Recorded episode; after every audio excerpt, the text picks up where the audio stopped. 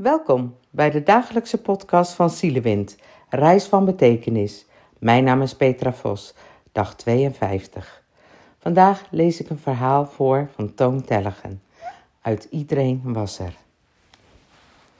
Als ik een boom was, zei de olifant, dan zou niemand ooit uit mij kunnen vallen. Daar zou ik wel voor zorgen. Hij zat naast de eekhoorn in het gras. Het was zomer.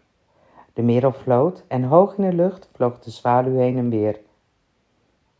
Ik zou heel hoog zijn, ging de olifant verder, en ik zou overal takken hebben, zodat iedereen in mij zou kunnen klimmen. En als iemand bijna misstapte, zou ik ruisen. Kijk uit, ho! En dan zou iemand zich bedenken en niet misstappen. En als iemand toch misstapte, dan zou ik meteen een tak uitsteken en hem pakken. Als iemand dan toch nog zou vallen, al was het maar een klein stukje, dan zou ik me toch schamen, schamen. De eekhoorn had zijn ogen dicht gedaan en sliep bijna. Af en toe drong er nog een enkel woord tot hem door, zoals vallen en ho. Maar ja, zei de olifant, ik ben geen boom. Helaas niet. Hij stond op, stak zijn slurf in de lucht en riep uit: Helaas niet, helaas niet. De eekhoorn sliep nu helemaal. De olifant ging weer zitten. Als ik de grond was, eekhoorn, zei hij, dan was ik zacht. Dat weet ik heel zeker. Hij leunde achterover en keek naar de lucht.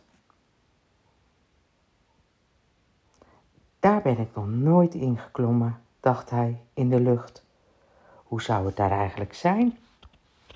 Maar ja, dacht hij toen, er is zoveel waar ik nog niet ben ingeklommen. Hij deed zijn ogen dicht. Ach, dacht hij, wat zit ik nou toch alles weer te bedenken? Hij zuchtte diep.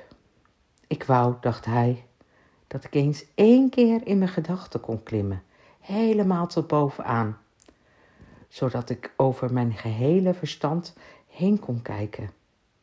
Hij fronste zijn wenkbrauwen. En dan, dacht hij somber, wat zou er dan gebeuren? Zou ik dan een danspas maken en vervolgens. Hij haalde zijn schouders op en zuchtte nog een keer diep, legde zijn slurf achter zijn hoofd en leunde achterover en viel in slaap. Zo sliepen ze daar in het gras, op een warme dag in de zomer, de eekhoorn en de olifant, terwijl de zon scheen en in de verte de zwaluw in grote bogen en met plotselinge scherpe bochten hoog door de lucht vloog.